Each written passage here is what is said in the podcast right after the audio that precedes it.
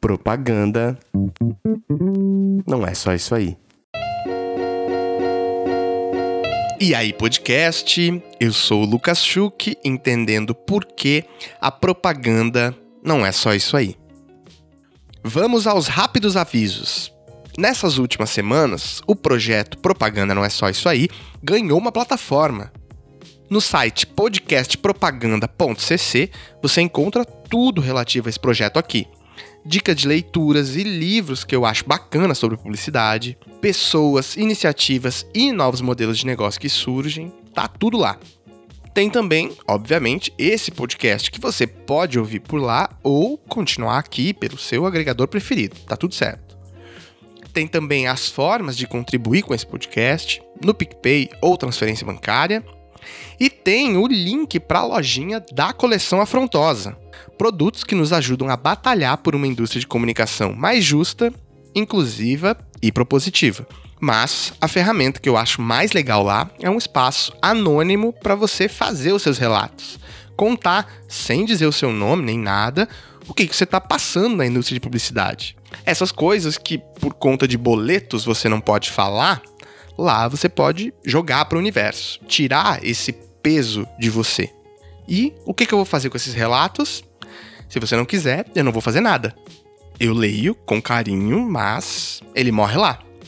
Ou, se for tudo bem por você, alguns deles vão virar histórias narradas aqui nesse podcast para nos ajudar a batalhar e ilustrar como seria uma indústria melhor. Então corre lá em podcastpropaganda.cc, apoia esse podcast, vê as dicas de conteúdo sobre publicidade ou só conta a sua história. Vai ajudar muito você e eu também e vamos para a pauta.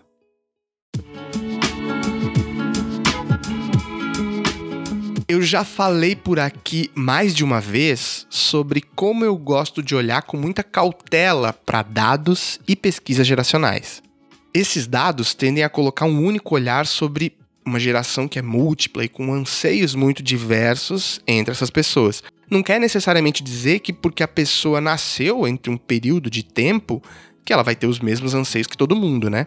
Por isso, se você procura agora características da geração Z dificilmente vai existir uma resposta, mas sim várias delas. Depende para quem que você pergunta. Mas vai, a gente consegue ver traços mais marcantes, pelo menos no que se refere algumas esferas da vida. Vamos dar uma olhada em algumas dessas características e ver como isso se reflete nesse cristalzinho da publicidade aqui. Uma das características principais dessa geração, apontada em uma pesquisa pela McKinsey com a Box 1824, está ligada à indefinição dessa geração. Mas pera, no bom sentido isso. Caixas e rótulos não cabem para essa galera aí. Agora imagina você aí em uma entrevista de emprego com uma jovem da geração Z. O que, que você quer ser? Redatora? Diretora de arte? Planejamento? provavelmente a resposta que você ouviria seria: não sei, o que for mais legal naquele dia. Ou talvez um: deixa eu experimentar um pouquinho de cada até que eu decida por mim mesmo. É, definitivamente essa poderia ser uma resposta. Outra característica importante está ligado a esse senso de pertencimento. Esses jovens querem muito realizar e atingir sim os seus sonhos. Agora, isso só vai se dar por algo que os represente. Aquele rolê de só aceitar um trampo porque é o que paga os boletos não faz muito sentido. Será que aqueles argumentos famosos, eu tô aqui pelo dinheiro, se aquele outro lugar lá me pagar mais, eu vou para lá, faz sentido para esses jovens?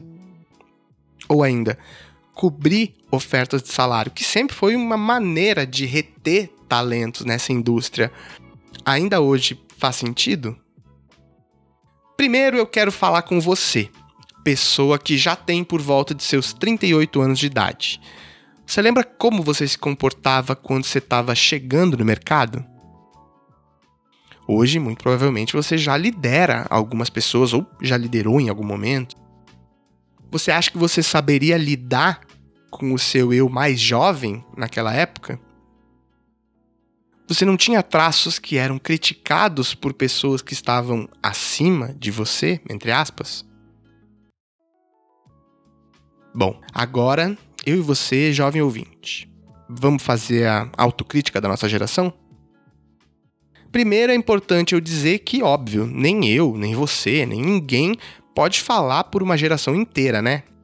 E segundo, você tá ouvindo isso de um jovem não tão jovem, que na semana passada completou 30 anos. Olha aí, palmas para mim. Então, eu não faço parte dessa geração que tá entrando agora no mercado. Mas eu também tô só uns aninhos ali atrás, né? Me ajuda aí. Eu já consigo ver um monte de diferença entre a minha geração, os millennials, e a geração Z. Então é importante a gente ter isso em mente. Mas vamos lá, voltando. Eu vou me colocar, malandramente, mais próximo dos jovens dessa indústria, porque eu também não cheguei em altos cargos de liderança, etc. Então vamos lá. Como esse podcast é muito sobre jogar olhos críticos sobre tudo, vamos pensar criticamente, jovem? A gente já tem 30 episódios antes desse aqui falando entusiasticamente dessa geração. Tá tudo bem se por alguns poucos segundos a gente olhe com olhos críticos para nós mesmos, né? A nossa geração é sim super ansiosa, apressada. A gente já quer, com cinco meses de trabalho, estar tá em cargo de gerência. A gente já quer ganhar altos salários logo no início da carreira. E também a gente tem várias dificuldades em ir até o fim das coisas que nós propomos e tudo mais. Agora é com você, jovem. Você lida bem com as pessoas que gerenciam o seu tempo de trabalho? Você lida bem com as pessoas que estão acima de você numa escala hierárquica dentro da empresa? Você consegue perceber o valor no trabalho dessas pessoas que te lideram? Pois é, eu sendo o mais honesto que posso, eu tenho essa dificuldade aí também. Talvez isso seja parte das características dessa geração que a gente está debatendo aqui. E é importante a gente olhar com olhos críticos também para a gente. Bom, feitas as autocríticas, tentado fazer um exercício de olhar minimamente para os dois lados, o que eu vejo como um problema é: se você procura sobre jovens e o mercado de trabalho, é uma chuva de críticas. A geração que não quer trabalhar nem estudar. A geração que tem dificuldades em se adaptar em empregos de longa duração. E por aí vai. Mas será que isso só não é uma geração anterior criticando a geração futura por não ser como ela? Ah, que absurdo, jovens com 30 anos morando na casa dos pais. Mas quem é que diz que isso era errado? A geração passada? Para mim, essas são sempre frases baseadas no que fez sentido antes. E pensando aqui, uma geração que vem depois sempre vai ter essa tentativa de romper com o que os seus pais fizeram. Sim? Não? Bom, eu me considero um grande entusiasta de jovens e novas gerações, talvez por eu querer ser mais como eles e elas. Olha a crise dos 30 anos aí. Então, esse meu olhar pode ser bem enviesado, me relevem, mas todas as vezes que eu converso sobre essas novas gerações com a geração anterior, a crítica é: assim, eles e elas nunca vão atingir o seu potencial, seus objetivos? Mas raras vezes perguntam a esses jovens: e aí? Quais são os seus objetivos? Porque assim, que potencial é esse que eles e elas não vão atingir? O que você queria ter atingido? De novo, me relevem. Eu sei que eu tô forçando uma generalização aqui para provar meu ponto, mas eu tenho 30 anos agora, eu preciso ser taxativo. Eu vou dar um exemplo que para mim é muito caro. No ensino, quando se define o que vai se ensinar nas disciplinas de graduação, por exemplo, até há uma participação dos alunos e alunas, mas ela é infinitamente menor, quase não ouvida pelos docentes. E, veja você, mais de uma vez eu ouvi a frase: esses estudantes aí não sabem o que querem. Olha, se a gente olhar só para as iniciativas e debates propostos pelo movimento estudantil, isso já não faz nenhum sentido, né? Pois é, o mesmo vale para o mercado. Lideranças que descreditam a opinião de jovens profissionais pela falta de experiência e não entendimento do mercado não estão nem tentando olhar para o tanto de iniciativa de transformação surgindo a partir desses jovens, né? O tanto de iniciativa, novo modelo de negócio e debate surgindo a partir da nova geração não é um traço de uma geração que não sabe o que quer, que não tem objetivos e não vai atingir o seu potencial. Pelo menos, não para mim. Bom, mas aí chegamos no papo que é mais importante para esse episódio aqui. Sempre que houver relação hierárquica, vai ter empate geracional? Ou melhor, será que a gente pode falar de um embate de gerações? Ou isso é apenas a gente querendo comparar as gerações entre si, como se fosse uma disputa? Eu tendo a achar que esse embate geracional sempre existiu, claro, mas ele foi acentuado nas últimas trocas de gerações do mercado. O curioso é que, por mais que a indústria e o mundo corporativo tenda a uma horizontalização nos próximos anos, a mínima verticalidade sempre vai existir. A gente opera baseado em lideranças porque, no fim do dia, pessoas precisam ensinar outras pessoas como se dá o ofício, as práticas, o dia a dia, etc.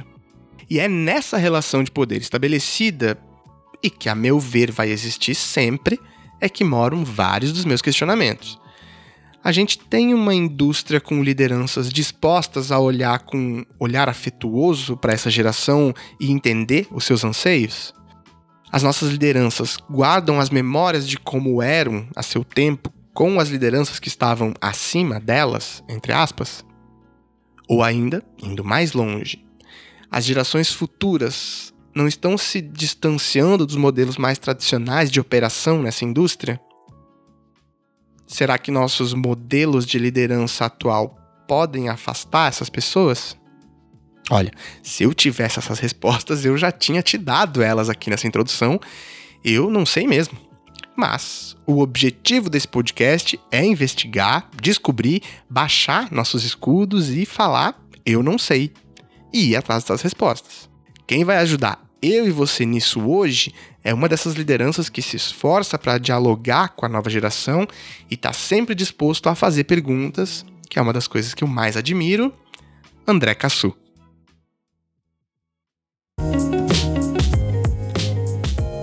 André Cassu, muito obrigado pela oportunidade de falar contigo. Estou muito feliz, muito honrado de te ter por aqui. E eu queria, além de te agradecer pelo teu tempo, pela tua disponibilidade, eu queria que você começasse se apresentando. Quem é você e qual é o seu rolê na propaganda? Valeu, Lucas. Obrigado você pela, pelas conversas ao longo do tempo também e pelas provocações e, e pela troca, né? Que é, que é a parte mais importante disso tudo. Cara, é bem bem direto. Eu, hoje eu tive que preencher uma bio, eu sou terrível com bio. Então, assim, cara, eu, eu, eu sou filho de uma casa que respirava comunicação, né? Então, minha mãe é assessora de imprensa, divulgadora, como o nome né, que se chamava na época, trabalhava com música, mas ela, assim, tem um, como você falou, a expressão um rolê bem diferente. Ela é de Tu, né, do interior, vem para São Paulo para fazer enfermagem, meio obrigada com a família.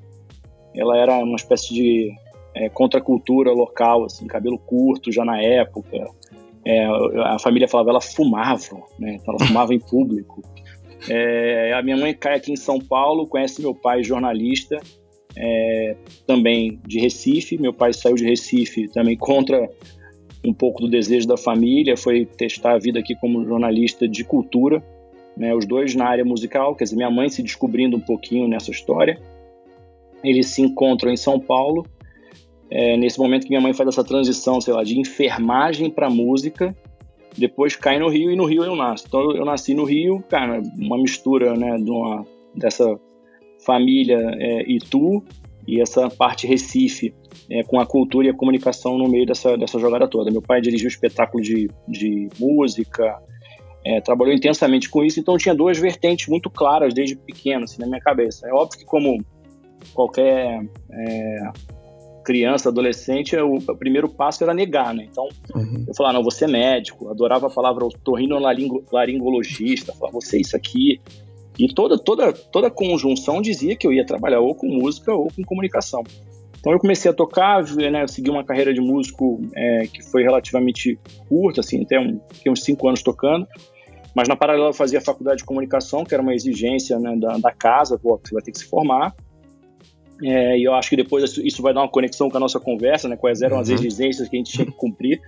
Então eu, eu, eu falei, bom, me formar, porque isso aí fica tudo certo com a minha família, mas a minha vida vai ser de música.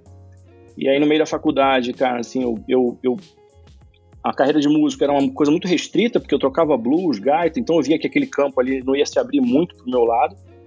Eu viajei para Chicago na cara e na coragem com uns 20, 21 anos de idade para ver qual era lá da galera. E aí conheci todos os bluesmen, via a relação desses caras com, com a plateia e, e o quanto aquele estilo estava completamente esquecido no berço dele. Aí comecei a achar que era uma heresia eu também fazer música, tocar disso, e aí eu fui começando a adentrar no, no universo de agência. Então, é, a, a, minha mãe tinha uma relação com a Arte Plano Rio, por conta do Rock in Rio que ela trabalhou, no Rock in Rio 1 tinha uma relação próxima. Aí consegui uma vaga de estágio lá, entrei meio sem querer, meio, cara, vou cumprir também essa parte da tabela né? Porque eu ainda apostava em música e a minha carreira, eu tenho um determinado momento que eu faço uma escolha que eu falo, acho que aqui isso vai virar hobby, isso vai virar meu trabalho, porque eu achei um lugarzinho ali que eu falava, bom, dá para exercitar criatividade aqui de um determinado jeito e eu acho que vai dar certo. E eu dei uma, uma, uma, uma sorte também de logo no começo eu comecei com o Guilherme Jaara, que começou estagiário, sei lá, 15 dias antes. Então tinha aquela coisa de dois estagiários começando juntos isso deu uma certa blindada. Então eu aí na Artplan eu fico e aí na minha carreira eu acho que ela é, ela é um pouquinho diferente né, em termos de tempo, porque eu fico 5, 6 anos na Artplan, depois eu faço 8 anos na FNASCA, um ano no Rio, na FNASCA do Rio, depois eu vou para São Paulo. É, e era uma coisa que eu queria na minha cabeça já, depois que eu mergulhei no universo, falei, bom, eu preciso ir para São Paulo. E aí eu fico oito na FNASCA, seis na UMAP e agora estou seis na CPB. Então, é, eu não escolhi propaganda, uhum. é, não era uma coisa muito clara para mim. É, foi uma coisa que aconteceu ao longo do tempo. Eu fui, eu fui gostar de propaganda muito tempo depois que eu já estava dentro de, de agência e, e, e, mantive a música como um alicerce fundamental, né? a cultura como um todo como um alicerce fundamental da minha relação com a minha família, né? dos meus pais que já se foram, e de uma conexão que eu possa ter com as minhas filhas daqui para frente. Então, a música é um, é um, é um lugar protegido, assim, e que me dá força para continuar fazendo as coisas. Então, isso, isso acabou, cara, que criou um, uma coisa assim, eu, eu não respiro propaganda, assim, sabe? Tipo, mesmo. É, eu, eu, posso ficar muito tempo encontrando pessoas e não falar de propaganda por milênios, assim, sabe? Na real, eu até evito um pouco, porque é, fica desinteressante em determinado momento. Sim. Mas enfim, um resumão é filho de, de gente de, de, comunicação, queria ser músico, virou publicitário meio das minhas avestas e tá aqui. Excelente. Vamos começar pelo começo. Aqui, Cassu, sempre tem perguntas muito objetivas, né? Tá. Até para desmistificar, assim, algum tom meio etéreo que começou a se criar quando surgem novos modelos de negócio, novas coisas em propaganda. Então vamos ser bem objetivo. Como você define a CPB e como ela se enxerga hoje no mercado? Eu vejo a CPB como uma agência de comunicação e de soluções de negócio. É assim que eu, que eu enxergo ela de uma maneira bem prática. É, em algumas horas a gente consegue é, entregar mais soluções de negócio e eu acho que esse seria o melhor dos caminhos, porque você se torna relevante dentro do cliente em uma área onde ele não espera muito de você né? Isso envolve criação de um novo serviço, criação de um produto, é, cara, mudança na cadeia de produção, sugestão de nova embalagem, quer dizer, você começa a entrar nas discussões que a princípio as agências antes não entravam, e essa Sim. é a parte que mais me interessa, mas sem deixar de entregar o core da agência, que é a comunicação. E aí ela pode ser, quando a gente fala comunicação hoje, ela, ela pode ser muitas coisas, né? Ela pode ser, ela pode ter diversas vertentes, diversas plataformas, diversas entregas. Mas o que mais me interessa, é, é, e eu, eu, acho que é onde a gente gostaria de brigar mais, é por, por solução de negócio. Que eu acho que foi um dos segredos de sucesso das consultorias, por exemplo. Ótimo. Então aí a gente chega num ponto que eu faço muito essa pergunta aqui para pessoas que esse podcast ele surgiu muito para falar com novos modelos de negócio, etc. Mas aí, num momento que surgem diversos modelos de negócio no mercado que se propõem a fazer um grande esforço discursivo para não se chamar agência. E, e, e, mesmo que entreguem a mesma coisa que uma agência de publicidade, tá tudo bem para a CPB ser chamada de agência? Cara, eu, não, eu não, não, vejo um grande problema, não. Assim, eu, eu, eu entendo o esforço né, que existe. Né? Às vezes dá uma volta gigante para dizer que o que aquela que ela faz não é ser uma agência.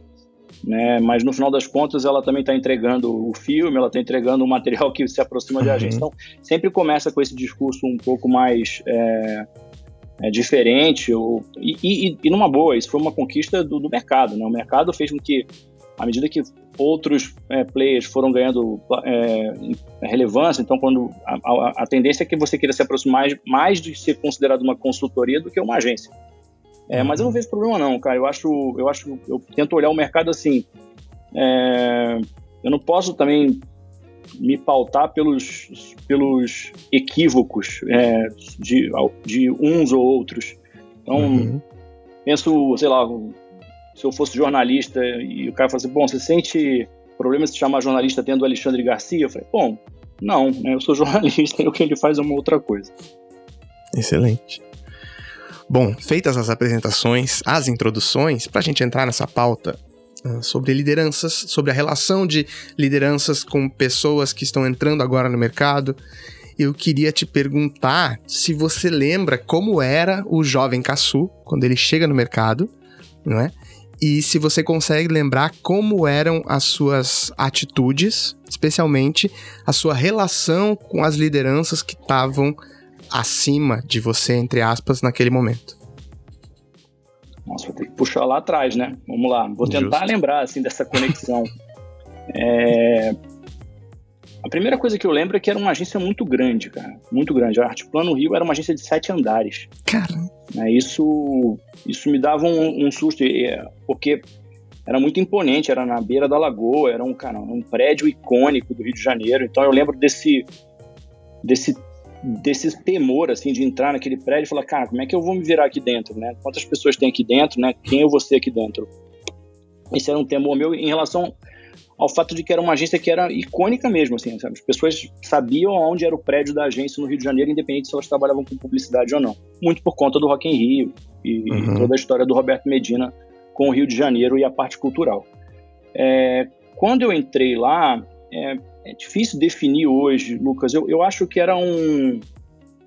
Estou falando de 94, 95, então era uma, uma certa já mudança né, de um mercado, quase um, um final do Mad Men, assim, e uhum. o início de, um, de uma outra relação. Então, é, para você ter uma noção, tinha máquina de escrever ainda em algumas mesas. Né, o computador ainda não era uma coisa muito clara, especialmente para a galera de redação, para alguns outros setores, você tinha muita máquina de escrever. Aí, então, eu peguei essa transição. Uhum. É, tinha uma coisa, é, a, a, o, a, liderança, né, o Roberto Medina, ele ficava no sétimo andar, né, e ele ficava muito focado né, numa parte que a propaganda naquele momento mal entendia, e eu, né, como jovem, não entendia mesmo, é, que era essa criação de branded content em torno de marca, como é que eu faço, cara, um, um evento proprietário, e, e, pra, e, a gente tinha uma, uma, uma, tendência a negar aquilo. Falar, bom, isso aí não é propaganda, isso é uma outra coisa. Né? Então, quando na verdade ele estava bem à frente, né? ele já estava, cara, né? se você pensar, o Rock in Rio foi concebido para ser um festival de música que cara, tinha um apoio de uma cervejaria que era Malte 90, e esse encontro cria aquilo, ele pluga várias marcas. Então, você tem é, a Árvore da Lagoa, por exemplo, é uma árvore que virou um ícone da cidade de turismo, mas era bancada, era uma ideia dele que a, a Bradesco Seguros fazia, mas era difícil da gente entender aquilo. E no meu andar, eu peguei um diretor de criação na época, que era o Toninho Lima, que é uma pessoa muito próxima de mim até hoje. Depois, na sequência, teve o Chico Abré e o Marcos Apóstolo. Então, eu, no, no, no quesito da liderança, era uma liderança é, muito tranquila.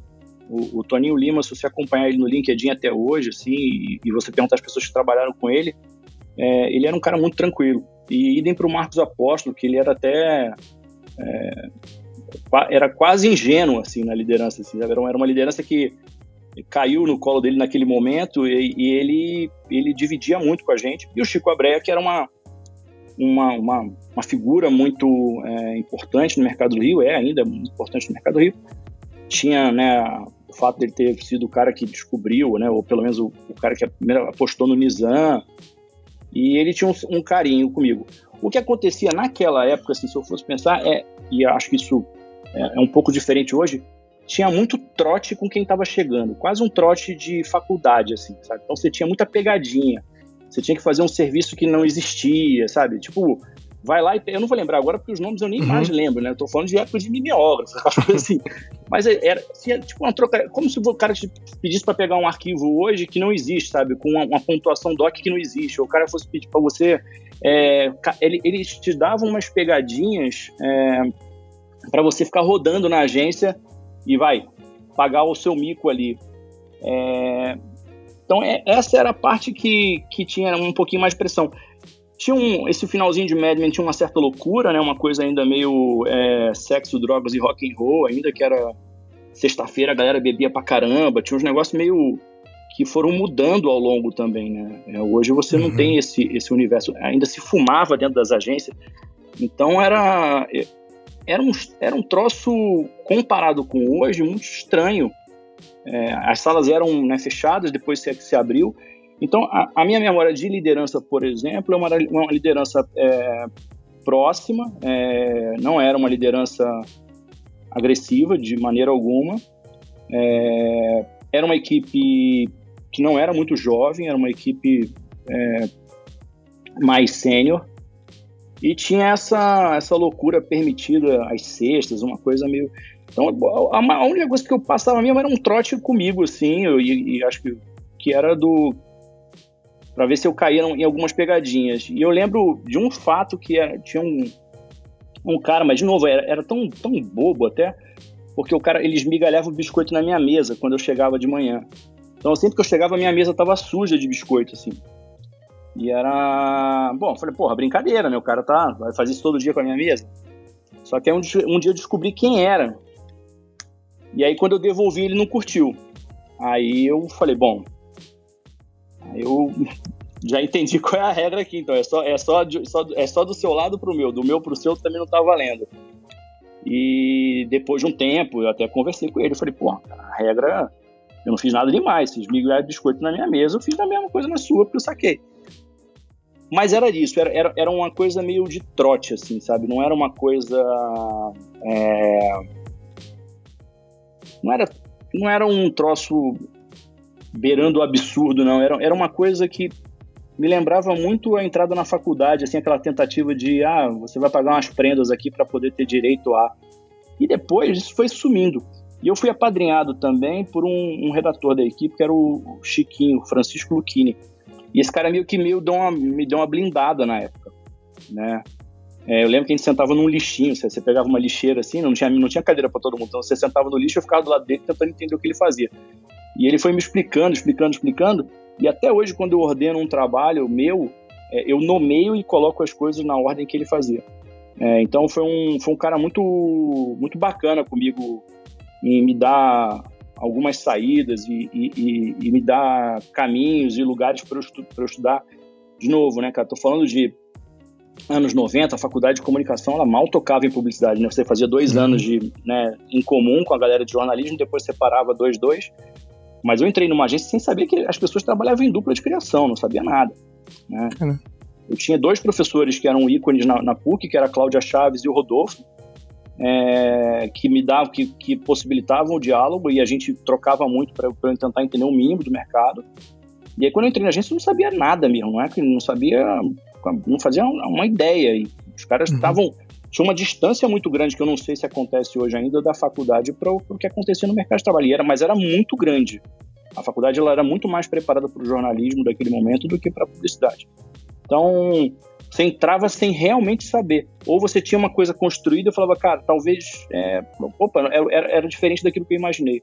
E aí, quero te perguntar o seguinte: você consegue. Bom, você contou que você já caiu numa agência de publicidade tradicional muito cedo, né? Então, até antes uh, de saber quais eram as práticas reais daquele lugar. Quero te perguntar, você consegue perceber um certo distanciamento? Tomar muito cuidado por isso, porque não dá pra falar por todos os jovens, né? Mas assim, você consegue perceber um certo distanciamento de jovens recém-formados em publicidade, uh, ou design, ou etc., dos modelos de agência tradicional, assim, ou, pelo, ou pelo menos assim, uma tentativa de antes de cair no modelo tradicional, tentar outros, outros modelos? Cara, vamos ver. Vou, talvez eu me alongue um pouquinho aqui, porque essa é uma reflexão que a gente já teve numa conversa paralela e ela sempre uhum. mexe comigo. Primeiro, eu tento não generalizar. Assim, eu, eu, eu, faço um exercício hoje muito menos agudo do que eu fazia. Né? Uhum. É, é, muito mais é, sobre tentar entender os caminhos. Se eu voltar lá para minha faculdade, né, quando eu estava me formando, é, o mercado que se abria para mim ele era muito restrito. A começar que não existia e não se ouvia falar da possibilidade de você se formar e trabalhar fora do país. Né? Tô falando, cara, 94, a gente está falando dos 4, 5 anos depois da reabertura do mercado, né? Em que você começa a ter importação no Brasil, né? Então você tinha pouquíssima troca. Assim, alguém, que, alguém que aparecesse com uma, uma lata de batata Pringles, cara, no, no recreio da escola, você fala, caraca, onde é que você foi? Né? Era uma coisa muito distante o mundo fora da, da do Brasil. Né? Eu tô, eu, meus, meus pais, né? Eu, eu, nasci na ditadura. Né? Então, uh, direto já, a gente está falando de 84, 85, é, quando eu entrei no mercado, eu entrei na faculdade em 90, 91, então é, é, o, é, o, começo do governo Collor que faz aquela reabertura, mas na sequência faz, e faz o confisco. Então você uhum. tem uma, uma, uma, relação muito dúbia que surge já naquele momento. Mas quando eu saí da faculdade, eu, eu olhava para o mercado, eu tinha, eu tinha uma opção de agência de publicidade, que era o que se falava, e era uma época extremamente badalada, porque você já tinha personagem de novela que era dono de agência né, que era o, como era o nome, era o cara, Marcos Frota, era dono de uma agência, ele tinha uma, uma certa glamorização, né, do personagem, né, da, da coisa da gravata colorida e afins, é, e você tinha uma opção que você falava assim, bom, eu posso trabalhar nas empresas, nos clientes, um processo seletivo muito intenso das empresas nas faculdades no Rio, né, especialmente porque muitas empresas eram localizadas no Rio naquele momento, e aqui cabe um recorte, no mercado publicitário no Rio de Janeiro, nos anos 80, era um mercado gigantesco né, em que uma agência como a MPM tinha 36 duplas de criação. Né, e esse mercado vai se esvaziando, e quando eu entro no, mercado, é, é, é, o esvaziamento total. Assim. Então, as, as, as, empresas também começam a se deslocar para São Paulo. Você tinha a agência, você tinha a, os anunciantes, tinha um campo, sim, que você tocava na faculdade, que era o campo de, das produtoras, né, porque tinha uma produção no Rio, né, uma base né, de, de produtoras bacanas no Rio. Então, você, você tinha um desenho, mas não era muito claro. E tinha, na minha cabeça, é, você vê o quão restrito era, uhum. a Globo. Falava, bom, cara, na Globo tem uma oficina de redação. Então, na, na Globo, existe uma possibilidade de eu escrever aquilo que eu aprendo na comunicação e aplicar em um outro lugar. Eu, e aí, às vezes, eu, não sabia se, eu tava, se aquilo era a faculdade certa para fazer a, aquele.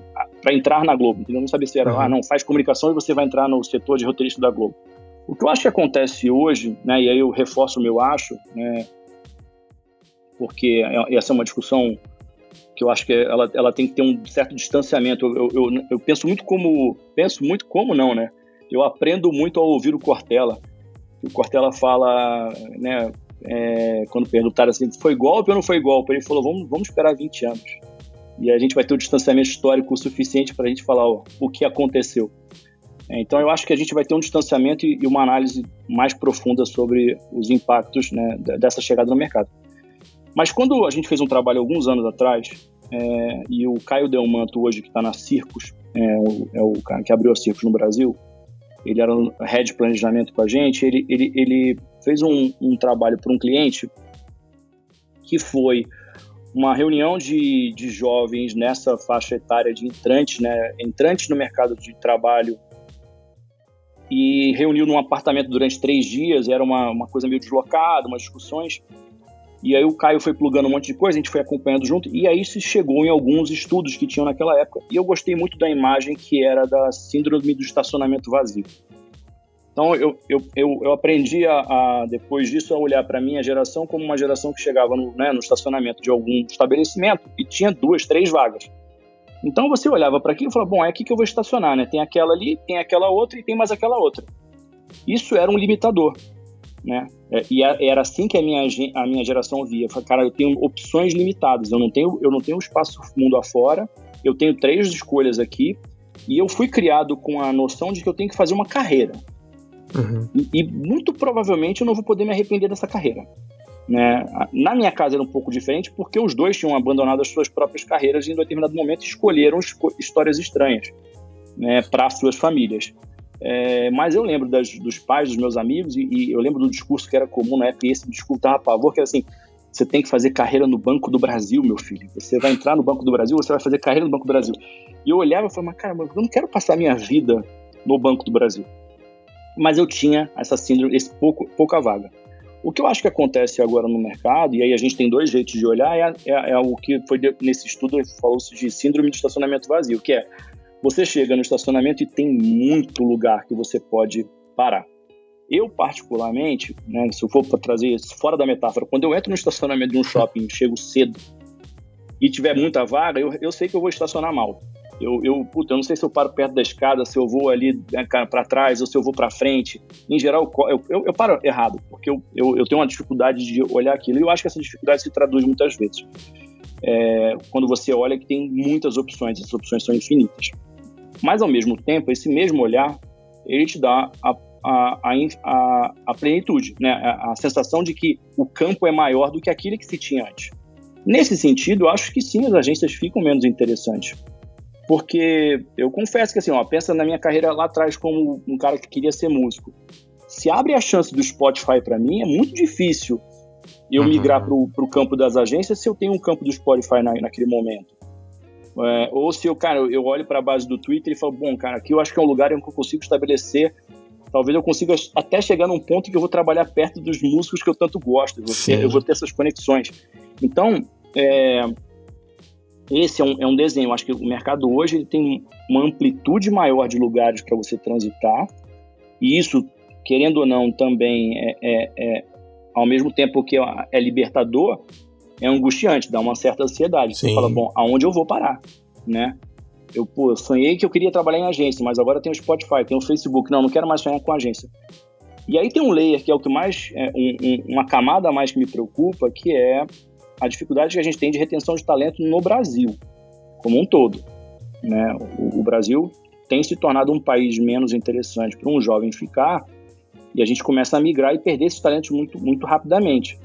Né? Eu acho que se você olhar, pegar um perfil desses, né, dos formandos lá, Miami School da vida, eu acho que tem muita gente que não está nem passando pelo mercado brasileiro em sentido algum, sabe? Já está começando a pular e sair mesmo do país. É, e isso é um, uma lacuna que a gente vai ter um problema em algum momento. É, então, tentando resumir todo esse apanhado, é, a minha era uma geração com opções limitadas e essa é uma geração que tem mais opções, o que não quer dizer que a gente não carregue em nós a angústia de um jovem, como todo jovem. Uhum. Né? É, porque ao se confrontar nessa transição da vida adolescente ou da vida adulta ou da vida de estudante para a vida de trabalho, é, o entorno pode mudar, mas a angústia interior ela é a mesma, porque você tem um desafio à sua frente. Uhum. Né? Então, nesse, nesse, nesse grupo do, do, desse apartamento lá, nessa, nesse estudo, tinha uma coisa bonita de ver, que na minha geração não tinha. Então, você tinha uma pessoa que tinha, sei lá, se formado em economia e, e ela era uma paisagista, sabe? Ela faz um contorno de carreira que para minha geração era impossível. Ao mesmo tempo, você tinha o, o menino é, que seguia a carreira que os pais queriam que ele seguisse. Mas quando você perguntava para ele, ele falava uma outra carreira, não vou me lembrar, mas ele falava uma outra uhum. coisa. E você falava, caramba, então esse conflito que ele está vivendo hoje, nesse mundo de agora, né, é, isso era 2017, é o mesmo que eu vivia lá atrás. Quer dizer, você está uhum. cumprindo a tabela de alguém que não é você. Porque ainda, isso, isso também permanece nas relações, né? Às vezes os filhos, é, né, existe uma expectativa de que os filhos é, é, eles cumpram as funções que os pais não cumpriram, ou que eles façam uma carreira que os pais fizeram e falaram, olha, esse, essa é a carreira para você. Isso, isso, cara, eu, eu não vejo como uma mudança de dilema né, nos próximos, sei lá, séculos, é, é, esses embates, né? Uhum. Porque é, é difícil né, essa transição, né? Essa sensação que eu tive de entrar na agência não era uma sensação da agência ser imponente, era, cara, eu tô saindo de estudante para ir para virar um trabalhador, e agora? Né? É, é, essa angústia, e aí a gente pode andar nesse campo, né, que você, a gente trocou uma certa ideia sobre isso, é, a gente ainda, aí ela, ela aumenta porque a gente tem muito, muito espelho hoje, né? a gente tem, uhum. a gente tem muita, muito acesso à comunicação e a gente tem muitos espelhos de nós mesmos refletidos o tempo inteiro. Excelente. Mas aí, esse podcast aqui é para apontar, para nós debatermos as contradições do mercado. Me, ó, me desenha isso. Em várias pesquisas sobre o interesse de jovens por onde trabalhar, novos modelos de negócio eles vêm aparecendo, assim como a gente descreveu aqui, Spotify, Facebook, vou traba tentar trabalhar no Google. Se não der, até, pô, tudo bem, trabalhar numa agência, enfim, né? E até outros, uh, outras pessoas, né? Que não, não podem se dar o privilégio de escolher, vão trabalhar em, uh, no que aparecer, enfim, seja agência ou não. Mas aí, uh, à medida que agências tradicionais vão saindo desses postos de lugares desejáveis para trabalhar, a CPB continua se mantendo lá. Uh, em uma pesquisa de algum ano que eu vi, já, já tem alguns aninhos, mas enfim, como a gente não tem uh, mais pesquisas focadas em agências e mercado de publicidade, vou usar ela como exemplo, que se eu não me engano era 2017, 2016, 2017, onde já se tinham jovens optando por outros modelos de negócio, e a CPB uh, aparecia ainda como segunda ou terceira colocada na intenção de trabalho de jovens publicitários e publicitárias. O que, que você acha que coloca a CPB nesse lugar? Eu acho que tem uma distância histórica também aí. E eu vou ser. É, aqui eu vou fazer um movimento de reflexão junto com você. Eu não tá sei se a gente está nesse lugar hoje mesmo. É, a CPB, ela, ela, ela começa, ela inicia em 2014, ela, na verdade, a operação para valer começa em outubro de 2014. A gente teve uma conversa três anos atrás em que eu falava, cara, eu não sei o quanto a gente vai conseguir segurar essa cultura, né? E começava a me preocupar porque era uma, uma questão do tamanho que a gente estava virando. Né? Então, a gente parte de, a gente saltou, fez um salto muito grande de 60 para 90 numa hora e depois de 90 para 120. Então, esse, esses pulos, né? é, com turnover e a gente fez algumas escolhas erradas. Né? A gente tocou uma, uma empresa, né, uma CPB em Miami durante um tempo, se afastou do Brasil. É, a gente tem uma série de fatores que aconteceram internamente que chacoalharam essa cultura que me fazem refletir profundamente é, se a gente tem esse lugar hoje. É, a gente continua atrativo? Eu acredito que sim, mas a gente perdeu também um, um, um campo de atração, ou, por, ou porque a gente não foi capaz é, de entender rapidamente alguns movimentos que estavam acontecendo no mercado e seguir, ou porque a gente foi autocentrado, ou porque a gente, a, quando viu a, a, pesquisa, ficou feliz. O fato é que há, há dois anos a gente tem um, criou um departamento de RH muito, que eu acredito ser, um dos movimentos mais efetivos que a gente fez, de que ajuda a gente nessa reflexão e que contesta a gente em muitas coisas, e confronta a gente para que a gente chegue no novo lugar. É, o que eu posso tentar resumir daqui é assim, quando eu conheci um pouquinho do, do, do modelo de pensamento da, da RGA, eles trabalhavam num campo que eu achava um campo meio esotérico, assim, que eu falei assim, cara, a gente vai mudar de sete em sete anos, né, a nossa missão, tá. é, para onde a gente quer chegar. É, e eu acho que a gente está é, né, nesse, nesse movimento é, de achar esse novo lugar da, da CPB para onde a gente quer chegar.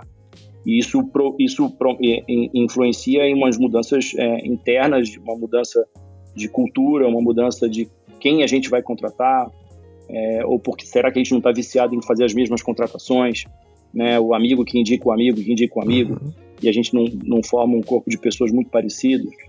É, então a gente hoje tem um board é, que tem discutido muito sobre isso, essa discussão, é, estou trocando isso em aberto com você porque ela está sendo relevante, mas eu mesmo questiono. É, é, a gente conversou off, né, mas eu trago assim, cara, em final de 2018, é, eu eu fui eleito lá para um, um, desses, desses do, do Scoping, ah, eu era o profissional mais admirado por, por entre as pessoas do, do mercado.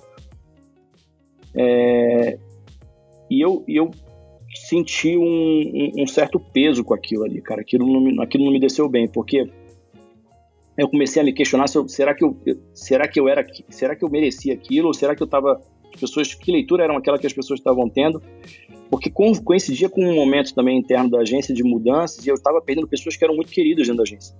Né? Então, é, que era um passo que eu sabia que ia acontecer, né? A gente tem uma agência que está longe dos tops, né? A gente não está no top 50 de faturamento do, do, negócio, então é uma tendência que eu perca mesmo alguns profissionais, porque eles chegam num patamar da qual eu não consigo segurar. O que não quer dizer que não seja dolorido, né? E, e, e eu tinha um, bastante afeição alguma, várias pessoas que passaram por lá, e à medida que essas pessoas foram passando por esse novo passo, Aí eu tinha aquela coisa, não, o cara é o mais admirado, mas as pessoas estão começando a dar os seus novos passos e eu estava feliz por elas porque eram passos maiores, mas ao mesmo tempo a saída delas era, era um, um sinal de que aquela cultura né, desses três, quatro anos estava em mudança, né, uhum. que era uma coisa pensa assim, Lucas, a gente começou em três, cara, mas no primeiro, até o segundo ano, a gente tinha 20 pessoas na agência, então era, era muito intenso. Não é que não tinha problema, óbvio que tinha problema, mas era muito intenso aquilo ali. Né? E, e eu, eu tenho uma dificuldade, às vezes, que eu ainda não aprendi, de, separar profissional de pessoal, e essas coisas se misturam, me apego com as pessoas. É, e essas pessoas, quando saíram, e aí entrou em 2019, né, que era o ano já da configuração da eleição do Bolsonaro, que aquilo me deu um outro baque. Né, e aí eu, né, eu tenho uma filha que falava, pai, a gente pode ir embora do Brasil? Né, e aí você vai somando aquilo. E aí, bicho, eu, eu literalmente em 2019 é um ano que eu quebro, quebrei no, no, no, no meio, assim. Quem trabalha comigo na agência, é, se, se, não, se não percebeu, tá sabendo agora, mas provavelmente percebeu. Porque eu, eu, eu realmente estava quebrado por uma série de fatores. Ainda tinha uma. Aí surgem, cara, é por isso que eu, hoje eu penso muito, né, quando eu falei da, da coisa do agudo, de tentar entender o contexto. Né? Tem uma coisa que o Saramago fala que eu acho que é uma das coisas mais bonitas que ele já falou, que é um documentário que chama Janela da Alma, que ele, ele, ele fala sobre um, um balcão é, de um teatro municipal que ele gostava de olhar, porque era um balcão muito bonito. E quando ele deu uma vez uma volta, ele foi por trás, ele viu que o balcão era empoeirado. E aí ali ele aprendeu que tem uma coisa na vida que você tem que dar a volta, né? Tem que dar a volta nas pessoas, tem que dar a volta no assunto. Você tem que tentar entender todos os aspectos que, que giraram ali. E então, é, em 2019 é um ano, cara, que eu eu tô é, com uma série de problemas de todas as ordens e com esse conflito que é um conflito, cara, talvez eu eu eu tenha que mudar muita coisa, é, talvez eu tenha que sair de cena, talvez eu é, será que é isso? É, eu, eu realmente duvidei de um monte de coisa é, porque é, ser o profissional é, mais admirado do mercado e, na, e, e, ter problemas internos, ou ser o profissional mais admirado do mercado e, e ter problemas, é, é, dívida de família, né? que era uma dívida de uma coisa da minha mãe que caía no meu colo, e você começa a, a, a entrar nessa discussão, cara, de, de família, é, somado a uma sensação de que o cara não estava nem conseguindo ser o melhor pai, o melhor marido. Então, é, para mim soou tudo muito vazio no final das contas e eu falei, puta, cara, é melhor eu ficar quieto, melhor me afastar. Por sorte, né, eu, eu acredito muito em terapia, então fiz um processo terapêutico ao longo do, do ano para poder, cara, me resguardar e, e poder me reconstruir para um novo lugar e que eu possa ter força para levar aquilo que eu acredito para esse novo lugar, mas em 2020 chega atropelando também, né? Eu, eu, eu, não, tem, escrevi, não tem terapia que segure. Eu escrevi assim, porra, não, comecei em 2020, foi, cara, descobri um negócio, cara, eu descobri não, né? Eu li uma entrevista do MC que me foi, cara, impactante demais, que ele fala da a calma é revolucionária.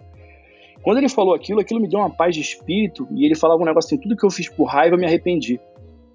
E ali eu falei, acho que esse cara encontrou um pensamento que, que, que eu posso tentar é, passear por ele. Mas aí vem 2020, mas por sorte 2020 eu estou um pouco mais, é, por sorte não, por um, por um, uma, um caminho é, de muita terapia, diálogos em casa, paciência das pessoas que trabalham comigo, a companhia dos meus sócios e de amigos, né? É, isso me fez chegar num, num, lugar legal. E, e tem uma coisa que aí, né, que eu acho que é, é uma, a coisa que eu não espero da volta, né? É, duas pessoas que saíram que eu tenho uma profunda afinidade, que é o Eric Mendonça e o Nicolas Bergantin. Esses dois foram pessoas que foram elo fundamentais depois, também nesse meu ano de reconstrução, no finalzinho, sabe? Que eu fiquei muito distante e esses caras vieram me procurar, o que está acontecendo, o que está acontecendo, o que está acontecendo. Então eu tive a primeira vez que eu. Na primeira vez não, mas eu tive uma sensação de um retorno. É, falei, porra, valeu a pena.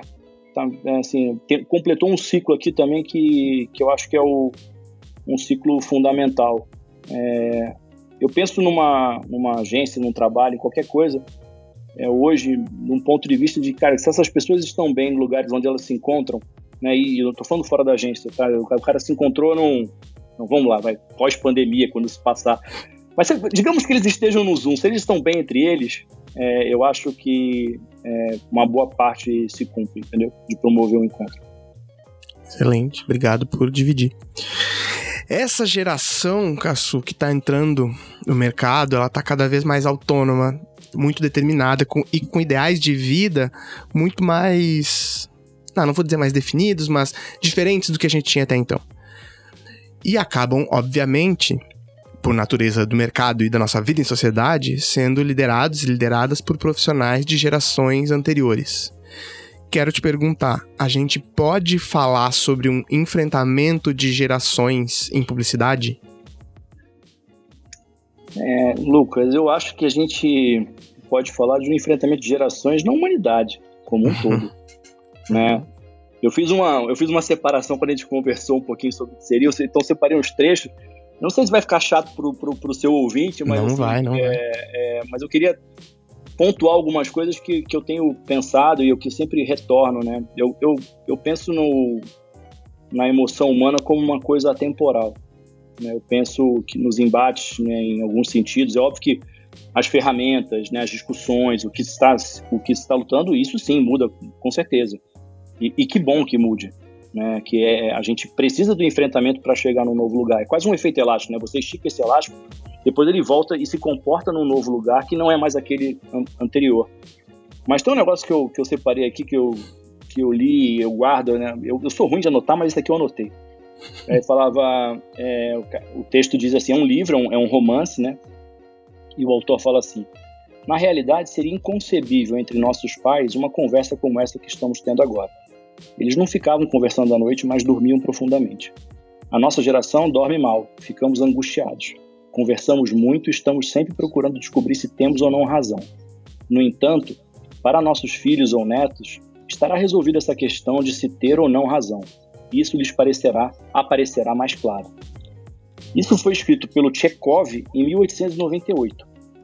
Se eu tirar a data e, falar, e uhum. botar isso, cara, num texto hoje, de qualquer autor, se eu botar o Contar do Caligares, ele, ele escrever isso, vai falar assim, bom, ele tá falando comigo.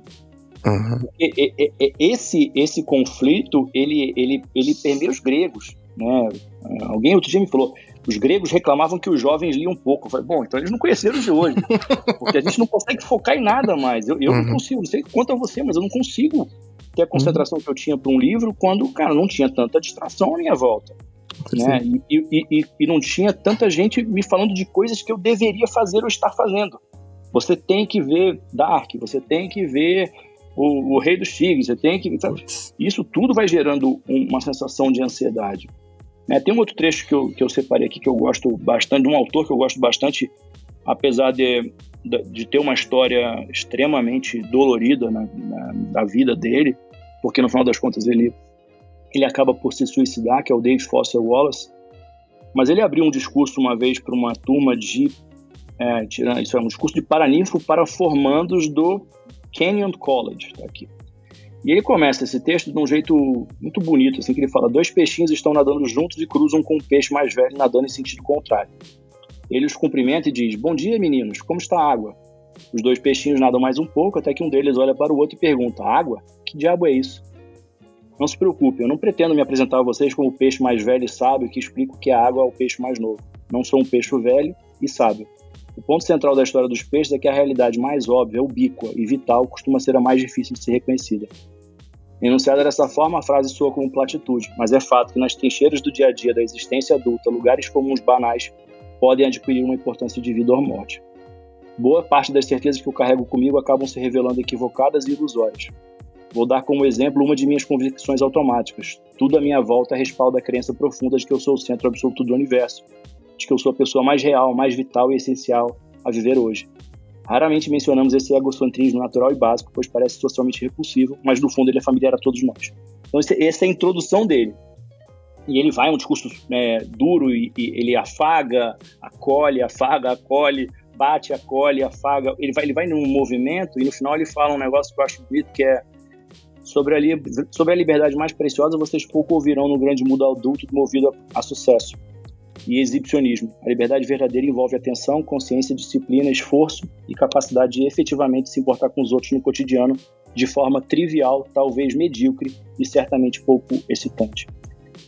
Então, quando eu te falo da, né, desse conflito de gerações, veja, é, vou citar dois nomes que eu posso citar abertamente que né, trabalharam comigo, que é o Nicolas e o Eric. A gente teve é, os nossos embates dentro da agência, é, em alguns momentos eles ficaram é, irritados ou decepcionados, mais provavelmente decepcionados do que irritados com os embates e, seu, e suas é, andanças, mas eu vejo é, a volta, né, a preocupação deles comigo ou a minha com eles nos movimentos mais triviais e medíocres da vida são as coisas que me complementam mais. Então, faz sentido. Sobre, voltando nesse ponto né, da, dessas gerações que chegam, chegam e da ansiedade, desses conflitos, eu acho que o conflito faz parte. Eu tive uma, uma lição uma vez com um, um engenheiro da, japonês da Honda, o cara que estava entre o núcleo das pessoas que inventou o airbag. E o airbag foi eleita a ideia mais estúpida do ano naquele, na, no momento que inventaram. Então ninguém reconheceu o airbag como uma ideia genial. E ele falou um negócio é, nessa aula que ele falava assim: a partir dos 40 você tem que se cercar dos mais novos. E eu achei bonito porque é, né, na, na, na, sociedade japonesa, na figura do homem mais velho, ela tem um, um respeito que, que permanece, né? E a gente questionou ele na, nessa aula, né? Por quê, né? E ele falou, cara, porque parte do diálogo você perde, parte do que está acontecendo você perde e a gente a gente cresce por troca, né? A eles eu posso ter uma bagagem que lhes complementa e, e a mim eles têm uma bagagem que me complementa. Então era é, é um pouquinho diferente da, da, da, construção da nossa da nossa sociedade, onde você também não respeita os mais velhos e também às vezes despreza o interesse pelos mais novos, né? Então é, aqui o, o conflito latente talvez seja maior porque ele é construído em certezas absolutas né? Ou porque a, a capacidade de não ouvir o outro. Né? E eu não estou me colocando aqui, cara, como ah, o cara que ouve, não. Eu tenho momentos que eu não, eu não tenho essa, essa paciência, não tenho momentos que, que eu, eu volto para esse módulo do tipo, cara, eu sou mais velho, né? É, eu estou aqui há mais tempo, é, mas talvez porque a, a minha esposa seja psicóloga, é, e a gente tenha filhas adolescentes em casa, de 18, 16, é, eu, eu, eu, volto para o fundamento básico do diálogo. Então, é, os maiores aprendizados que eu tive nesse um ano, agora, um ano e meio, dois, vai, é, eles são construídos em torno de ouvir, né? Ou da humildade de aprender, que é uma frase que o Felipe Silva me disse outro dia que eu acho é, bonita de tudo, assim, sabe? É, a gente não sabe tudo em nenhuma, em nenhuma das gerações. Né? A gente vive a ilusão de que a gente sabe tudo, ou que a gente domina toda a informação, e a gente fica nessa coisa que o Dave Foster Wallace fica do autocentrado, né? De que é então eu, eu, eu por mim, eu, eu sozinho, eu basto. É, então tem uma coisa maior que é, que é super difícil, cara, porque na real é, é difícil conviver com a gente mesmo, né? Se a gente for pensar né, com os nossos fantasmas internos. Eu acho que na, nesse momento de pandemia eles, eles ficam em mais turbulência, né? Você tem mais tempo para pensar, você tem mais tempo para olhar. Né? E a única coisa que eu, talvez eu, eu possa dividir hoje, que eu tenho aprendido né, duramente, é que um dos campos centrais da ansiedade é quando você fica remoendo o passado e tentando antecipar o futuro, né? E, e hoje eu eu tenho evitado esse caminho. Assim. Eu tenho tentado entender um pouquinho mais do, do hoje sem ficar vivendo ou, ou não vivendo esses dois espaços distantes. Excelente. Cara, eu tô muito uhum. cabeçudo. Se eu tiver muito cabeçudo, você me fala. Você fala, porra, não. Mas Jamais. É, é excelente. É, é, é, porque, de novo, a gente conversou fora, cara. Eu tenho um carinho por você e, e acho que eu tô numa fase de, que eu tô querendo polir as facas, assim, sabe? Eu, tô, eu, não, eu não preciso mais dela estar tá apontada, não. Eu, preciso de outra. Aliás, eu não preciso nem dela. Excelente. Como, Caço, como liderar uma geração que tem tantos anseios, ideais muito marcados, né? Acho que é importante a gente dizer, ainda que a gente uh, ouça muito falar de uma geração sem objetivos, mas tem ideais muito marcados, assim, pelo menos a meu ver, com muita personalidade, mas que também parece sofrer dessa ansiedade, né? Por altos cargos, por trabalhos incríveis logo na primeira semana. O que, que você faz? Como é que se media essa situação? Como é que se lidera nesse momento? Não sei se tem uma regra, Lucas. Assim, é...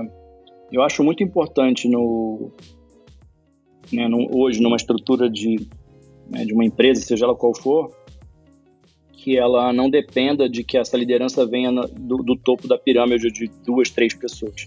Uhum. Né, você tem que saber é, identificar as pessoas que dialogam melhor com, com, com esses jovens que estão chegando. Né? Uhum. Né? Quem, quem vão ser essas pessoas que, que vão é, fazer essa transição? É, eu acho, né, essa, essa sensação de autonomia, ou, ou, essa, às vezes, essa coisa do. Às vezes parece sem objetivo, eu acho que fica mais marcado sim, porque a gente vive uma, uma, uma época de muita informação e muito acesso a tudo, e muito imediatismo, né? Então tudo é imediato, né? Tudo. E, e tem a sua beleza, mas como tudo que tem a sua beleza, também tem a sua, sua dor. Né? A dor é que aquilo que é imediato agora, daqui a dois dias não é imediato, e se você não, não, não consumiu, ou não leu, ou não viu, você já começa a ficar com o espírito de que, bom, estou, estou devendo algo para mim mesmo, né? como uhum. se isso uhum. fosse uma necessidade. E aí tem uma, uma, uma, noção de tempo, né? Acho que essa, essa noção de tempo ela, ela vai se acelerando.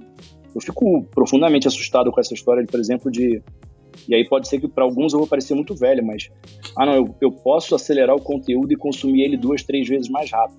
Putz, eu também fico desesperado com isso. Porque isso, isso, isso é, isso é consumo, não é apreensão, não é aprendizado. Uhum. Eu consumo mais rápido não quer dizer que eu apreenda mais rápido o que eu estou fazendo. Né? Eu, eu, imagino que uma a cada 10 bilhões de pessoas tem a capacidade de ver, consumir é, é, conteúdo, seja literatura, cursos online, é, séries e aprender tudo aquilo com uma, cara, nas suas caixinhas e separar e ter acesso àquilo muito claro. Eu acho que as coisas vão se somando e a gente fica numa, naquela coisa da, da manchete, né? Naquela coisa, uhum. tem os highlights, né? Eu tenho sinopses, eu tenho construção de, de pouco mergulho naquele determinado assunto. Então, é, isso, é, na minha geração, querendo ou não, e na geração dos meus pais era outra coisa, você tinha pouco ou menos acesso. Então, quando eu era novo, cara, não tinha TV a cabo no Brasil. Né? A TV tinha cinco canais. Você tinha rádio, você tinha o jornal impresso, é, você não tinha celular, você não era, né, os seus amigos você encontrava ali na escola, você encontrava na rua, você, você marcava as coisas, mas você torcia para as pessoas aparecerem porque não tinha como checar. É, então você não, você não vivenciava, você tinha uma, uma sensação de espera, né? Então você viajava com a sua família, para revelar a foto demorava um tempo para revelar a foto. Então você tinha essa, essa expectativa né, que era construída. Uhum. Você tinha uma relação de tempo que você aprendia que se você abrir a tampa do forno, o bolo sola, então você tem que esperar para o bolo ficar pronto. Aí tem um bolo que tem que esfriar para desenformar e hoje o bolo está pronto. É, você vai num show hoje, é, é, o consumo né, do show ele tem variáveis jeitos, né? Eu, eu filmo, eu, eu, preciso, eu posto, né? então eu não quer dizer que o cara ele se divirta menos, mas é uma experiência é, toda focada no imediatismo. Eu aqui estou, eu aqui posto, eu aqui sou. Né? É, e isso eu acho, né? e aí eu, de novo, eu acho né, muito porque para isso existem sociólogos que têm estudos mais, muito mais profundos e psicólogos é, do, de, que tem um efeito, né? tem uma nada vem de graça né, nesse sentido. Né? Então, eu vi um neurocientista que eu recomendo procurarem, chama Facundo Manes, é um neurocientista argentino, e ele tem focado muito na questão do cérebro do futuro, né? Esse cérebro que, né, que recebe muita informação. E ele e ele diz que o nosso cérebro, assim, ele, ele tem a capacidade de se adaptar, mas os nossos recursos cognitivos são limitados. A gente não dá uhum. conta de tudo. Essa história de que a gente é multidisciplinar, que eu consigo estar em quatro telas, e que eu consigo escrever e ouvir música tal, você divide a sua atenção, né? O mesmo autor de inteligência emocional que é o Daniel Goleman é o mesmo autor do livro chamado Foco. Bom, ele deve estar querendo alguma coisa, dizer alguma coisa com a história do foco. A gente perdeu essa capacidade, né, de focar. Gente, e isso é uma, uma coisa que parece que a gente vai imbuindo assim, ah, não, a nova geração está preparada para isso. E eu não tenho muita certeza sobre isso, não. É, eu fico perguntando às vezes para minhas filhas códigos, por exemplo, como você gerencia 400 grupos de WhatsApp? Você sai, não sai? É, se você sair, pega mal? É, se você não vê a série que está todo mundo vendo, como é que você se comporta? Você precisa ter Instagram? Você precisa ter Twitter? É, você tem Facebook? Para onde você se comunica? Então, você tem uma, uma, uma sucessão de, de, de layers e, e cada layer desse tem um compromisso social, né, é, em você e aquelas pessoas que estão te vendo, que isso nos custa. Então, é, talvez eu tenha, de novo, estou viajando né, né, nessas questões, uhum. mas é, eu, eu, eu, eu, saí de um campo né, em que eu escrevia com mais certeza e eu estou num campo cheio de dúvida. É, e eu prefiro estar tá me cercando dessas dúvidas, é, porque eu não acho é, um sinal saudável a gente se orgulhar de que a gente está consumindo conteúdo quatro, cinco vezes mais rápido do que consumia. E eu não, eu não vejo uma virtude muito clara nisso. Deixa eu aproveitar para te perguntar uma coisa que nem estava prevista, mas eu preciso te perguntar sobre isso. Uh, você falou que está no momento de se cercar mais de dúvidas. Você acha, porque isso é um assunto muito, muito caro para mim, você acha que a gente tem um mercado que valoriza esse tempo de reflexão e de. Uh, não valorizar erros, mas valorizar as dúvidas? Porque eu não vejo. Não. Não, acho que não. Acho, acho que, na, na, verdade, não só o mercado, eu acho que a nossa sociedade. A gente, a gente vive uma época uhum. que um amigo meu definiu com. Gente, tem muita gente querendo falar e pouca gente querendo ouvir. Né? E aí, quando a gente fala todo mundo ao mesmo tempo, ninguém se escuta nessa história. Então, Acho que não, acho que é um exercício difícil de você dar atenção ao outro, né? olhar no olho. Isso, isso também, esse é, um, esse é um, uma, uma capacidade que eu, por exemplo, cara, em muitas vezes eu perco completamente. A pessoa está falando comigo, eu, tô, eu dou uma olhada no celular na frente da pessoa. E muitas vezes eu faço isso. É, e, e, me parece, não, me parece não, é completamente equivocado. Né? Por que eu não posso, né, cinco minutos naquela pessoa? Né? A minha mulher, né, minha esposa, como trabalha com psicologia, ela trabalha no campo oposto, né? Ela trabalha no campo de, cara, 50 minutos dessa pessoa me são muito valiosos. Né? Então, eu, eu não vejo, não vejo, é, não. Tem uma frase é, famosa, que é uma lenda urbana de, de agência, que o cara fala você não é pago para filosofar, você é pago para trabalhar. É, mas eu acho que tem um campo que tem que se construir é, o, o, hoje o nosso RH ele tem muito essa, essa função de, de, levantar essas discussões, porque tem discussões que não vão ser comigo. Uhum. Né? E elas nem.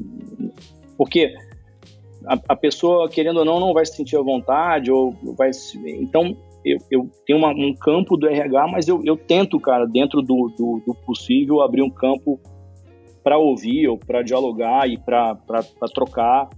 É, e acho que ficou mais reforçado ainda é, porque porque eu acho que a gente precisa, né, internamente como agência, acho como todas as discussões que acontecem no, no, no, no, mundo hoje, elas padecem da falta de diálogo, né? A gente tem hoje, tudo é muito extremado, né? Tudo é muito, cada um na sua ponta, né? E tem um campo que eu acho que ainda, certo, ainda vale, pelo menos a gente que se formou em humanas, né? A gente se diferenciava, né? A gente brincava com isso, né? Né? Ah, não, mas eu, eu, eu, eu sou de humanas, já os caras, aí a, a, todo bullying nessa época era, ah, não vai fazer porra nenhuma, vai ficar pensando, vai ficar, não, não, vai ficar filosofando, vai ficar... É, a gente vive um momento do país em que toda a área de pensamento e ciência é, é, é contestada publicamente, né? Você tem um esvaziamento da educação, você tem um esvaziamento da, da, dos campos de, de sociologia, de filosofia. E aí, cara, eu acho, é, Lucas, que, por exemplo, no meio de comunicação, a gente tem muito mais a aprender hoje com esses campos de sociologia, de psicologia, é, de entender, tá. cara, comportamento. Sem é porque tudo nosso é imediato. E isso vai, vai tornando casado, porque você tem que aderir àquilo. Então, por exemplo, quando surge a expressão novo normal, eu, eu, eu tenho uma certa resistência à expressão, porque eu não sei, eu não sei nem qualificar o que é normal. Né? E aí foi a minha filha que dividiu uma frase comigo, um, que é assim, o que é, o que é normal para aranha é o caos para mosca. Né? Sempre tem perspectivas que você tem que circundar do, do que é o novo normal. Uhum. Eu tenho uma profunda dúvida quando fala, não, mas é, né, aí é o nosso mercado, ah, tudo agora vai ser home office. Eu falei, bom, para que brasileiro você está falando? Né? Se 70% da população brasileira não tem acesso à rede de esgoto, a gente não pode estar tá falando que todo mundo vai trabalhar em home office. A gente está falando de um, de, um, de um bloco, de um nicho. E quando, e quando a gente faz isso, a gente fica na, nesse território né, que alguém chamou, outro dia chamou de zona de delivery do HITS. Né? E, e, o mundo é um pouquinho maior do que isso. Então, é, eu, eu, eu cometo esse erro várias vezes, mas assim, é, é preciso, nesse momento que a gente está vivendo, olhar para mais coisas que acontecem ao redor e não se pautar por aquilo que a gente acha que vai ser o novo normal. Ah, vai um monte de, de impacto, vai, vai, ter um monte de coisa, vai, vai mudar, ah, vai acelerar a tecnologia, vai acelerar é, formas de e-commerce, vai acelerar UX, tudo que você quiser, plataformas de streaming, é, mas tem um ponto nessa história toda, tem um estudioso de comunicação, acho que é o Dominique Walton, Wilton, ele falou um negócio que, que, que me deu um, um, tilt, assim, na hora que ele falou, que ele fala, cara, legal, a gente tem um monte de ganho com a, com a tecnologia, mas a gente tem um empobrecimento das relações humanas, da interação humana. E a pandemia força ainda mais isso, porque a gente não você tem um distanciamento social que você não, não, não tinha. Então, eu não sei, né, você, mas outro uhum. dia eu, eu ainda me pego espantado quando eu vou no mercado, na padaria, eu tenho que desviar da calçada de uma pessoa. Isso para mim é, é, é, é, estranhíssimo. E ele falava um negócio, falou, cara, com toda essa tecnologia, a primeira reação que as pessoas tiveram foi ir para a janela e cantar, né, na Europa. E isso nada mais é do que assim, é, uhum. é, eu posso me cercar de tudo que eu tiver de tecnologia, dos meus gadgets, eu posso, cara, todas as plataformas, mas o outro ainda me é importante. O outro ainda me faz diferença. O toque do outro ainda é necessário. Então, eu, por exemplo, estou com, a minha, com a minha família em casa, né? Minhas filhas, minha mulher. Então a gente se toca o tempo inteiro, a gente se vê, a gente, né? Se estressa. Mas a minha sogra está completamente sozinha. É, e para minha sogra, o ápice da, da, do contato dela foi vestir uma capa de chuva para abraçar as netas no aniversário. Porque ela, é, ela, ela, é, não é aquela grupo de risco, ela preenche todos os itens. Pressão alta, diabetes, ela, ela tem todos os itens que preenche aquilo. Então ela está num distanciamento social que é, que é um negócio que ela, para ela, é extremamente agressivo. Enfim, é, passeando por tudo isso, é, porque essa pressa de qualificar né, as coisas, essa pressa de que a gente tem que fazer parte, essa pressa de que a gente tem que né? E aí a gente caminha no negócio, né? para mim, por exemplo, eu sou muito mais um cara que acredita na, na terapia né, ao longo do tempo do que o do coaching de cinco lições. Uhum. É, e, e, óbvio, tem, cara, profissionais incríveis de coaching, mas o que a gente tem visto é uma banalização do conceito de que, cara, em cinco lições eu sou um cara que dou, que eu sou melhor, e, e aí eu fico confuso. Confuso. Bom, Cássio, para finalizar, acho que a gente cobriu todos os pontos aqui que eu queria, mas eu ainda tenho uma última pergunta. Eu imagino que, mesmo enquanto uma liderança que é visto como uma referência para o mercado, uma pessoa que tem bastante tempo de mercado, frente a tantas transformações e tendo que liderar equipes, em vários momentos você deve se colocar à prova, ou pelo menos se questionar se sabe o que, que você está fazendo, né? Eu queria que você desse alguma pista para não para não para lideranças da mesma geração que você ou anteriores, mas para essa essa essas pessoas dessa entre safra de gerações que estão começando a sair de um começando a chegar em algum cargo de gerência e vão ter que liderar pessoas muito em breve e vão provavelmente liderar pessoas mais jovens ainda, né? Que tipo de pista a gente pode dar para as pessoas que vão liderar novas gerações em tentando responder essa pergunta, eu não realmente não tenho clareza sobre como liderar, sobre a melhor forma. Eu acho que é, o diálogo sim é, um, é um, uma ferramenta importante. E eu acho que a gente tem um desenho que para mim me parece um pouco mais claro, porque historicamente ele sempre foi assim, que é uma geração de 20 confronta de 40. Essa geração vai chegar um dia aos 40, será confrontada por uma geração de 20 e assim aos pouquinhos a gente vai andando casa a casa, avançando para um lugar melhor. Né? A gente precisa desse confronto para crescimento, a gente precisa desse confronto para questionar coisas que estavam estruturadas e das quais a gente não questionava porque era confortável para todo mundo. Então a gente precisa do confronto para isso, mas esse confronto, todo jovem de 20 anos um dia completa 40. Essa, é, ou espero que ele complete 40 e tenha uma vida feliz. Mas eu, eu gosto muito de um texto que eu recomendo profundamente aos mais jovens, que é um. Você consegue achar no Google fácil, chama Oito Normas de Conduta Cotidiana para o Cidadão Moderno, que é escrito pelo Contado Caligari.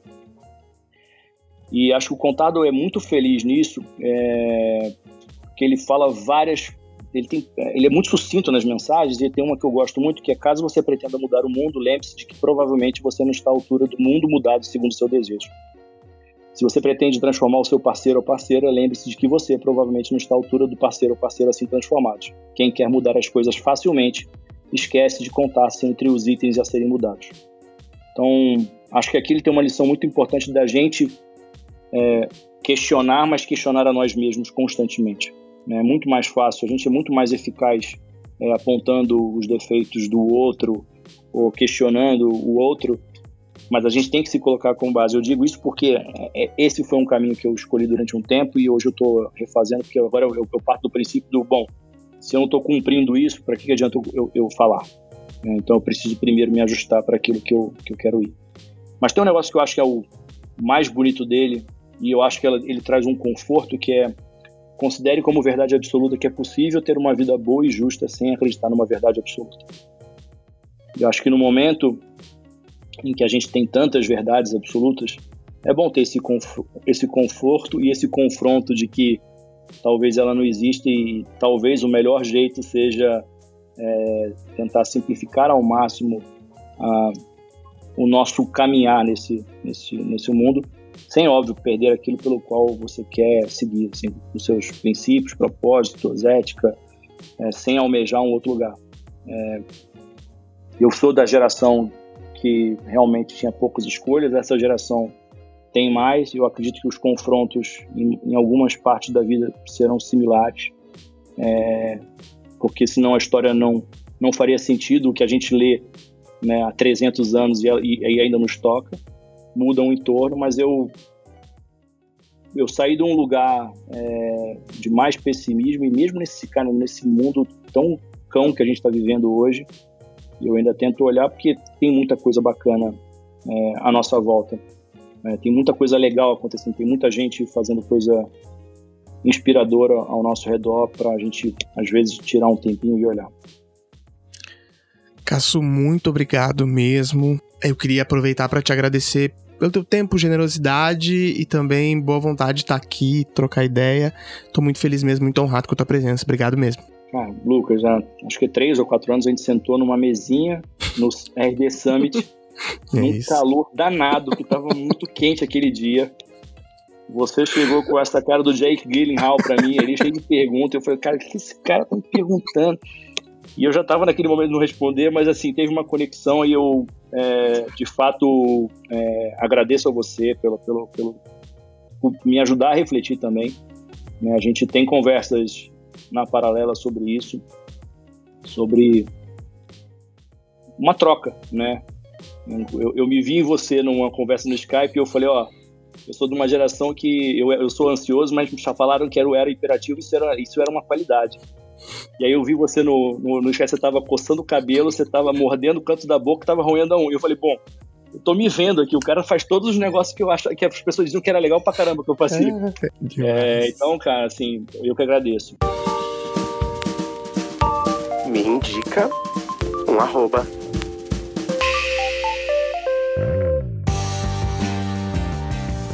Momento, me indica um arroba com o André Cassu. O papo foi incrível, explodiu minha cabeça. Estou aqui tentando uh, reconstruir meu cérebro. Queria convidar então o Cassu a indicar quem são as arrobas que estão ajudando ele a repensar a vida, a profissão, o mercado, o mundo. Por favor, Cassu, quem são as arrobas que você queria indicar? Ó, arroba do Vicente Carvalho, do Razões para Acreditar. É, ele ele tem, tem, uma presença no LinkedIn, é, vale a pena ver, porque dá uma quebra no LinkedIn.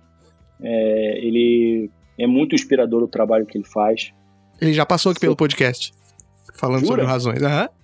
Pô, que maravilha. Ele, ele, é, ele é, um sujeito muito incrível, daquela assim, de uma pouca troca que eu tive com ele já, já, já me é inspiradora e tudo que eu vejo dele eu acho incrível.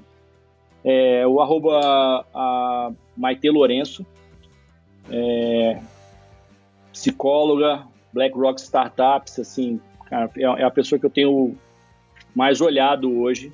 É, ela tem um trabalho muito, muito sólido e, assim, eu acho que eu tenho olhado para ela numa forma de tentar absorver, aprender. O arroba Felipe Silva, que foi, cara, um encontro é, muito feliz esse ano, que me apresentou a Escola Rua, que me fez questionar um monte de coisa internamente da agência, que me deu a oportunidade de me de ensinar e aprender com jovens da periferia é, e que tem sido um cara que me, falou a frase, né, tenha humildade de aprender Então, eu tô aos poucos com ele tentando sim aprender e sim chegar num, num, lugar melhor. Arroba, que é uma pessoa que eu adoro, mas eu vou, eu vou dar assim, sigam para ver, que é a Kika Morelli. É, mas a Kika tem uma presença pequena na, nas redes sociais, ela é um pouco tímida nas redes sociais, mas ela, ela tem uma, uma sabedoria e um talento de transitar em todas as situações é, de um jeito muito, muito único, assim, muito raro. O trabalho dela é absolutamente incrível, mas ela tem uma fala é, conciliadora que leva a gente para um, um lugar um lugar desejável, assim, sabe? Ela, ela, tem um ela tem um ela tem um confronto de calma revolucionária que eu que eu tanto tenho apreciado, mas ela tem uma, uma presença é, pequena. Mas ela fez um olhem para o trabalho dela, olhem para as, para as entrevistas dela. Ela, ela, ela é mais tímida nas redes, mas dá para buscar bastante coisa dela. Incrível. Cassu, obrigado mais uma vez. O papo foi incrível. Adorei as arrobas. Vou seguir todo mundo. E muito obrigado mesmo. Foi incrível. Valeu demais. Valeu, cara. Obrigado a você, mais uma vez.